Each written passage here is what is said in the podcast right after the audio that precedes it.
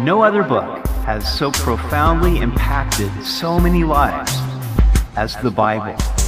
Welcome to Simply the Bible, the Through the Bible teaching program of Pastor Daryl Zachman of Calvary Chapel, Treasure Valley. Today, we return to the book of Second Chronicles. We see that when King Rehoboam of Judah forsakes God's law, God allows Egypt to attack. But Rehoboam's response is surprising.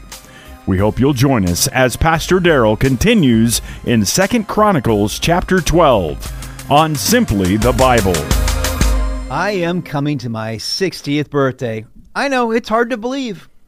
In my six decades, my wife and I have been able to raise our two children, and now each of them has two children. I realize how quickly those formative years flew by. This highlights the importance of us giving ourselves to raise our children in the Lord while they are under our roofs and still impressionable. We are blessed by God's grace that both of our children love and serve the Lord. Now, King Solomon began well, but he allowed his love of women to draw his heart away from obeying the Lord. In his later years, he forsook the Lord and even worshiped the false gods of his foreign wives. His son, Rehoboam, was the son of an Ammonite woman. He did not have the upbringing in the Lord that he could have had if Solomon had married a believer in Yahweh. Now Solomon had died, and Rehoboam was king. We continue today in 2 Chronicles chapter 12. Now it came to pass when Rehoboam had established the kingdom and had strengthened himself, that he forsook the law of the Lord and all Israel along with him. And it happened in the fifth year of King Rehoboam that Shishak, king of Egypt, came up against Jerusalem because they had transgressed against the Lord, with 1,200 chariots, 60,000 horsemen, and people without number who came with him out of Egypt, the Lubim and Sukkiim and the Ethiopians. And he took the fortified cities of Judah and came to Jerusalem. King Rehoboam was in his glory days. In the first four years of his reign, the kingdom was established. The priests and the Levites even defected from the northern kingdom of Israel to join him because the temple and its worship were in Jerusalem, and they wanted to be there. Rehoboam strengthened himself by fortifying cities. But in the time of his strength, Rehoboam forsook the law of the Lord. He transgressed against God. And of course, all sin is ultimately against God. We are told in 1 Kings 14 that through the disobedience of Judah, the Lord was provoked to jealousy. Rehoboam allowed the people to sacrifice to pagan deities in the high places and under every green tree. He even allowed male shrine prostitutes in the land. When you're on top of your game, that is the most dangerous time. There is the temptation to self reliance. We start thinking that we have something to do with our success, not realizing that it is only by relying on the Lord that we even have success. That's when we are likely to compromise and start adopting the ways of the world. As Rehoboam forsook the Lord, so did the entire nation. So God raised up Shishak, the king of Egypt. It is interesting that when Jeroboam fled to Egypt to escape from Solomon, that he went to Shishak to find refuge in the king of Egypt. No doubt he told Shishak about the many treasures that Solomon had acquired. About five years after Jeroboam returned to Israel, Shishak invaded the land. Archaeological evidence in Thebes confirms this military campaign. It indicates that Shishak's primary purpose was for plunder. And he first directed his attack against Jeroboam, his former protege. So much for loyalty. Then he went south against Judah. He took a total of 156 cities in Israel and Judah. Egypt was called a splintered reed in the scripture. And it seems whenever God's people leaned on her, it only brought pain and disappointment. Egypt is a picture of this world. And whenever we lean on the world, it only pierces our flesh and disappoints. The world and love for it will chew you up and spit you out, and it will separate you from God. Verse 5 Then Shemaiah the prophet came to Rehoboam and the leaders of Judah who were gathered together in Jerusalem because of Shishak, and said to them, Thus says the Lord, You have forsaken me, and therefore I also have left you in the hand of Shishak. So the leaders of Israel and the king humbled themselves, and they said, The Lord is righteous.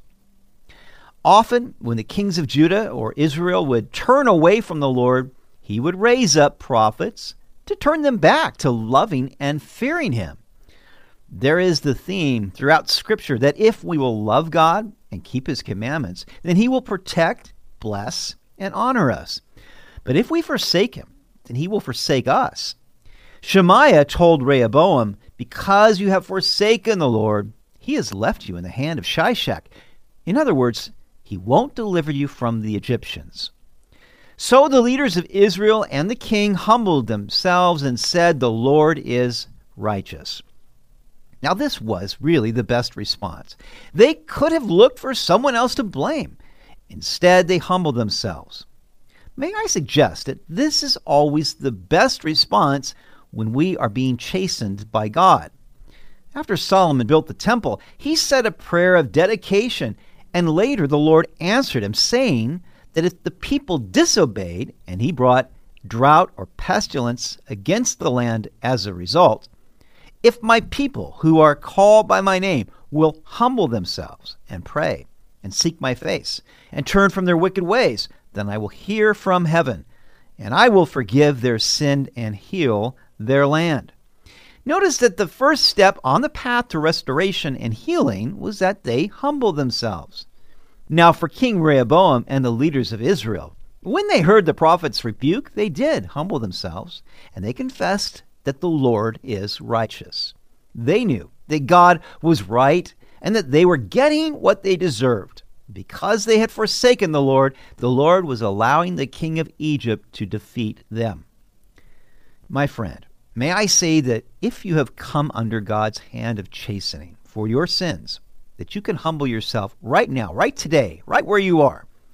And if you will confess that God is righteous in the circumstances you are facing now, and you will humble yourself and confess your faults, then it won't be long until you receive God's grace and comfort. We serve a gracious and forgiving God. Now, when the Lord saw that they humbled themselves, the word of the Lord came to Shemaiah, saying, They have humbled themselves, therefore I will not destroy them, but I will grant them some deliverance. My wrath shall not be poured out on Jerusalem by the hand of Shishak. Nevertheless, they will be his servants, that they may distinguish my service from the service of the kingdoms of the nations. Humbling ourselves beneath the mighty hand of God has a nearly magical effect at turning any situation around. And why is that? It is because God is merciful. You see, He doesn't want to hurt you, He wants to help you. He resists the proud, but freely gives grace to the humble. He simply waits for people to turn so that they may live. Because Rehoboam and the leaders humbled themselves, God would relent from destroying them. However, they would suffer to some degree under the hand of King Shishak. They didn't want to serve the Lord, so now they would experience serving a Gentile king. Shishak would take much plunder, and then they would continue to pay taxes to him. So Shishak, king of Egypt, came up against Jerusalem and took away the treasures of the house of the Lord and the treasures of the king's house. He took everything. He also carried away the gold shields which Solomon had made. Then King Rehoboam made bronze shields in their place and committed them to the hands of the captains of the guard, who guarded the doorway of the king's house. And whenever the king entered the house of the Lord, the guard would go and bring them out then they would take them back into the guard room. When he humbled himself, the wrath of the Lord turned from him, so as not to destroy him completely, and things also went well in Judah. Now keep in mind, Rehoboam grew up in a very wealthy household. His father Solomon lived a very lavish life and had made these golden shields. And probably Rehoboam had just sort of taken it all for granted. That can happen in an atmosphere of affluence, and you begin to become apathetic, thinking that nobody could ever change the situation or take away your wealth. Well, that was not the case. He let his guard down, he forsook the Lord, and now he saw that it could all be taken away. Now, what did he do? He replaced the golden shields with bronze shields. And to me, this just speaks of the fact that when we sin, the gifts that God has given to us are taken away. And we can try to replace them, but the imitations that we replace are just cheap imitations. I mean, you think about the gifts God gives to you, the gifts that He gives you to serve Him, to help others, the gifts of your family. And suddenly, because of sin, those things can be put aside, and people will try to manufacture their own sort of gifts. But it's never the same. And this was the case with Rehoboam bronze shields instead of gold shields. But because he humbled himself, the wrath of the Lord turned away from him, and things also went well in Judah. You see, as goes the leader, so goes the nation. And we hope that he continued in that path. Thus, King Rehoboam strengthened himself in Jerusalem and reigned. Now, Rehoboam was 41 years old when he became king, and he reigned 17 years in Jerusalem, the city which the Lord had chosen out of all the tribes of Israel to put his name there. His mother's name was Naamah, an Ammonitess, and he did evil because he did not prepare his heart to seek the Lord. The acts of Rehoboam, first and last, are they not written in the book of Shemaiah the prophet and of Iddo the seer concerning genealogies?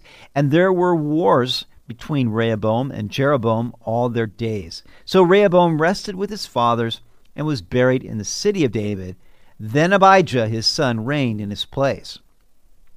Solomon, Rehoboam's father, contrary to the law of God, married many foreign women, including Naamah, Rehoboam's mother.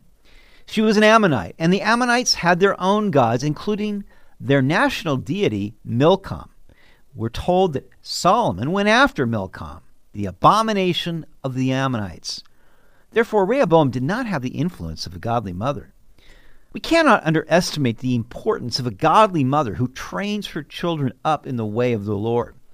I was blessed to have a mother who always took me to church and taught me that Jesus was real and that we needed to trust in him to be our Lord and Savior. And my grandmother was highly influential in my life of faith.